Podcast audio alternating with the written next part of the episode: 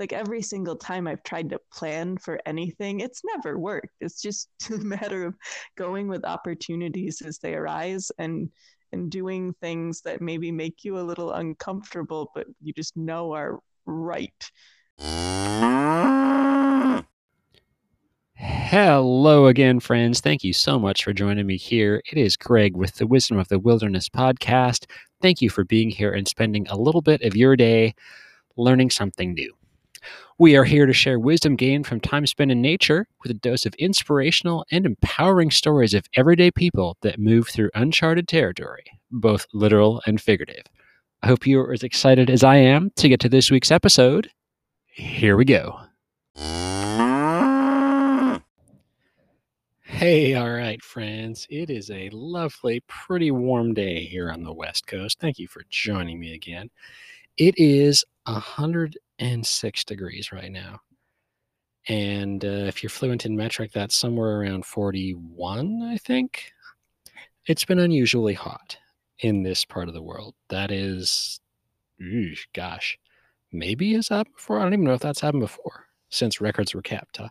Anyways, it's been warm. Uh, one might even say it is a heat wave. And I am sitting out here in the shade. It is still pretty warm in the shade, but got some nice cold drinks here, sitting in my shorts, sitting on the grass, and I'm okay. But I know there is a significant percentage of the population who might be melting, like the Wicked Witch of the West, uh, with the temperature being this hot. We'll see. But what I wanted to talk about today was, uh, well, share about the heat wave and also just share some tips and ways that you can stay cool. And especially if you're heading out into the wilderness or into the backcountry or outdoors on an adventure, how you can be aware of some of the signs and symptoms of heat illness. And I also was going to share a story from a ways back when I actually moved to Las Vegas and I lived in Las Vegas, Nevada in the summertime it was interesting. But why don't we start with some tips and stuff, and then I will go into a little bit of that story because it was pretty warm that summer. So it's hot, and a lot of people do some of these things naturally, or you're drawn to do them, but never hurts to just go through it in the middle of a heat wave in the middle of the summer, it can be very different if you're in the urban heat island of a metropolitan area versus if you're out in the backcountry or if you're out on the water. Generally speaking, the conditions in forests tend to be, hmm, it tends to be easier for fires to start. And that is something to be aware of is hey hot and dry conditions uh, it can be like stuff can just go up like a tinderbox. And you can be doing something like a baby's gender reveal and shoot off firecrackers and start a giant forest fire. Please don't do that but something to be aware of if you are traveling around anywhere in the summer anywhere where it's hot is uh, that potential for a forest fire now, that out of the way, uh, here are some tips and tricks if you are getting hot or if you still want to get outside even when it is hot. The first thing would be to be active in the early or cool parts of the day. That is a great strategy. Perhaps that means you get up at five o'clock and go for a run or go for a bike ride, go for a hike, go for a swim perhaps that means once it gets dark, oh, there's dragonfly hanging out here. Hey, buddy. Uh, perhaps it means once it gets dark and it's still temperatures are still in the 20s or the 80s. You go out and go for your walk or go for your bike ride or go do whatever rather than attempting to do it right now when uh, it's there are some dangers to it. You can do it, but there's a lot of things to be aware of.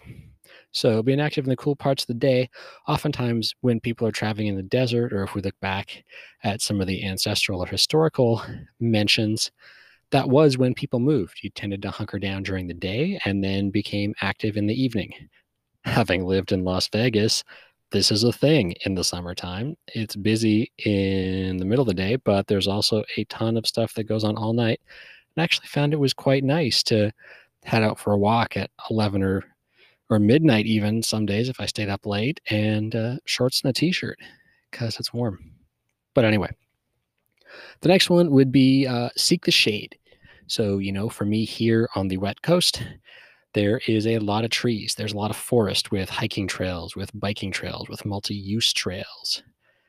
And that's a great way to still be able to stay active and to be out of the or be out of some of the sun that you might be in. The direct sun can be very different from walking through the shade. Even just sitting here right now as I'm recording this, there's a huge temperature, noticeable temperature difference. Can't say huge, noticeable temperature difference between the grass in the sun and where I am in the shade. And there's even a little bit of a breeze kicking up. It's a warm breeze, but that's okay. So seek out shade if you're going to do something, whether that's go to a park for a picnic to just get out of the apartment, whether that's go for a hike, go for a run, whatever you're doing. That can be a strategy. Uh, hydrate. And mm, the best way to do this is to drink water to avoid caffeine because you want to not dilute anything. You want to, they're diuretic, so you can actually lose more water. You can become more dehydrated by drinking caffeine and alcohol. So if you can stick away from those, tasty as they might be on a hot summer's day, uh, your body will thank you. But drinking water, you might want to add some electrolytes or some minerals, especially salt turns out if you actually just drink a lot of water and don't have any electrolytes, you can actually put yourself into a hyponatremic state, which basically means you don't have enough salt, and that can actually be worse than being dehydrated. But that's another story. I'm going to throw a link to uh, some wilderness medicine articles here that talk about some of the different signs and symptoms of heat illnesses and the treatments for them. If you are going to go out and be active in weather like this, it can help to wear loose fitting clothing and wear clothing that's light colored. That tends to keep you cooler than dark colored cool clothing would be. Uh, and if it's loose, it can allow convection and evaporation to take place. If you're sweating, you can get a bit of evaporation. I know I did my run a little bit later than I wanted to this morning. And by the time I came back, where my run vest goes over my muscle shirt, it was completely soaked. My shirt was soaked and dripping. My shorts were pretty dang near soaked and dripping. And I didn't think I was out for that long. It just got quite hot and humid. Very, it warmed up a lot when I was out there. Uh, it would have been a much better strategy to go out early. If you are going to go out and exercise in weather like this, it can be, or it is important to uh, be cautious, to know what your body can handle. It can take a while to acclimatize or acclimate to the heat. So if you're somewhere that doesn't tend to see heat like this, such as where I am, it may not be the best idea to go for a run at noon in a pair of shorts and a tank top. You may want to wait until later. But once temperature gets above around 30, around 90 seems to be what some literature is saying, or if the humidity is over 70%, then it can be quite a challenge to actually lose heat through sweating, through evaporation, and through radiation. So you may have noticed this if you are active in any in any season, you definitely get warmer when you when you exercise. And there's a lot a lot to be said for the old or the common saying be bold start cold because you'll warm up as you're out on the trail as you get into your run as you get into your ride and that's definitely true and even more so in the summer or when it's hot, you're already starting at a certain temperature and you're the environmental conditions you're entering into are just going to get hotter and hotter. So beware. Take some baby steps into it. Maybe go for a walk the first day, go for a jog the second day, go for a short hike, or go to a hike that's got a lake or a river or a creek where you can relax in. I know I was checking out some friends' runs this morning, and a lot of them we're fortunate that right now there's a lot of snowmelt going on. So you could go for a hike or a run on many trails, and there's creeks that are running there. So you could stop and stick your head in the water. You could stop and refill a water bottle. You could stop, give your dog a drink. You could stop and soak your clothing or soak your bandana. That is a lot of a lot of ways to try and mitigate this, and also to still take the caution that you feel is best for you can only provide advice and everyone has a different perspective on what's hot what's too hot what's too cold etc etc what else can we do uh, we can be near water now out here where i am there is this huge body of water called the Pacific, and there's all kind of channels and inlets and fjords. Uh, it's not that difficult to get somewhere with public access to the water, to hop on a paddleboard into a kayak, to just go to a beach and relax or go into the water. There often or there's a lot of lakes around here as well. Some are swimmable, some are not, but uh, they are sources of water. And sources of water they offer you, if some of them you need to treat the water. I guess most would say you should treat water from most places that you drink but there's water that's there. It's generally cool. Usually around bodies of water, there's some amount of shade and trees and vegetation. And you also can jump in and cool yourself off. Gonna share a tip and trick I'm using right now as I sit here is I've actually got a little uh, five gallon wine bucket and I fill it up with water and I am standing in it because it's a great way to cool down. I'm not going to take a sip of my water while I'm recording this, but I've got my feet in the water, so that's also helping me to absorb some water. All right. I think that about wraps up what I was going to say. Oh, right. The issues and things that can come up. There are a number. Generally speaking, if you don't, if you start to not feel good for any reason, remove yourself from the heat. Uh, find some shade, rest, lay down, have a drink, get some water on the back of your neck or wash your face. I found for me just splashing my face with water does a heck of a lot more than than a lot of other things can do just to help me immediately feel better. Uh, I often, frequently, and currently am wearing a I don't know that it's cotton. It's a bandito uh, bandana thing, but I just soak that all the time. They're pretty frequently, and then that evaporates out, keeps my head cool. Sometimes wear a hat over top of it. I miss my long hair because I would just go and soak that and then let it air dry, and that felt glorious. But yeah, generally, you know, if you you are feeling not great, just get out of the heat, get into a cool environment, and have some fluids. And again, we want to avoid anything like caffeine or alcohol. Water, water with some minerals or electrolytes could be great. I'm gonna just throw this link to the NOLS website into the show notes because there's a lot of great information there about the signs and symptoms of heat stroke and heat exhaustion, um, heart rate, respiratory rate, uh, signs of shock, skin temperature, and things. It's important though, if, if you start not feeling good, you start noticing someone that you are with is not feeling good, whether that's you're going for a walk with with some friends from a parking lot to the mall, or whether you're out on a hiking trail or you're out canoeing or anything where you're in the heat, if you start to notice something, please say something and pay attention to their mental status. It can it can make a big difference to be cognizant and aware of things that can happen, especially with younger people and especially with older people. Small children in the heat can just very abruptly go from being okay to not being okay. So keep an eye on them make sure they're drinking and they're staying near water as well. Okay, now on to the fun part because I mentioned at the beginning I used to live in Las Vegas, Nevada. And somehow I got to thinking about this last night. Oh, that's what it was. I it was really hot and I was like the last time that I was some lived somewhere like this when it was this hot at this time of day was Las Vegas. There's other places I lived that were similar, but that that was the big one. Moving from the West Coast with a lot of water, a lot of trees, green somewhere year round, kind of damp, humidity. And then I went to Las Vegas, which is a colossal metropolitan area surrounded by the desert. It is hot, it is windy, it is dry, and there is blacktop everywhere. So it's a little bit of a change for me to move there to at the time that I did. So to start school in June. That was that was interesting.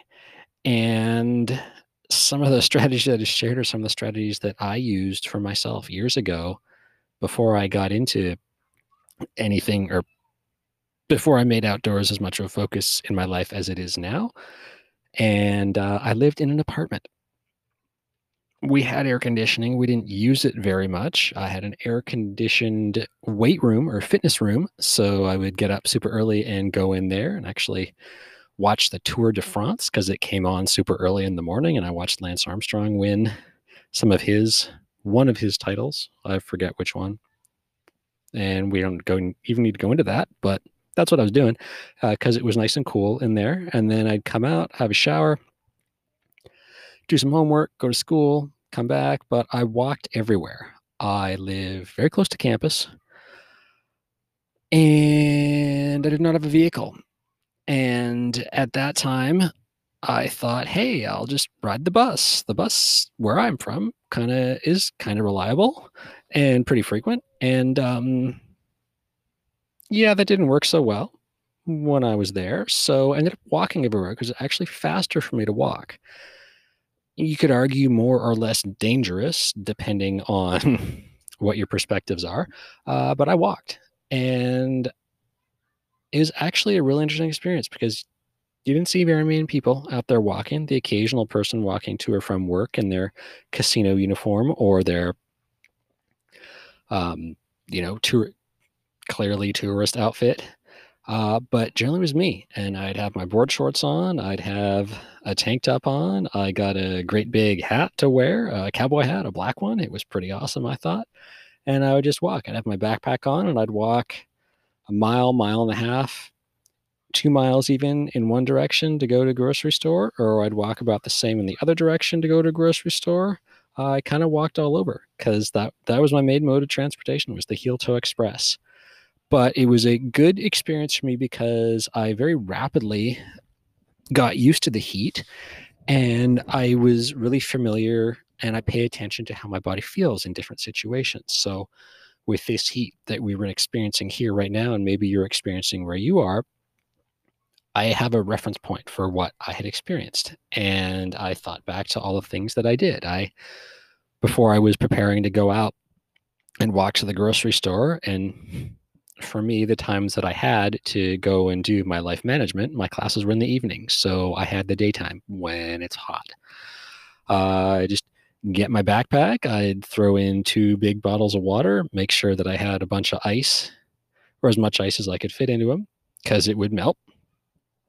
And then I'd walk and I'd stop and have a drink. Then I'd get to the store, I'd do my shopping, put all the stuff in, and if they had a water fountain, I would fill up my water at the water fountain, take a couple of big swigs or more than a couple big swigs, and then walk back. Blacktop is freaking hot in the summer, especially when it gets to be July in Vegas and it's 116, 40, whatever, five. Maybe that's approaching 50 uh, metric system.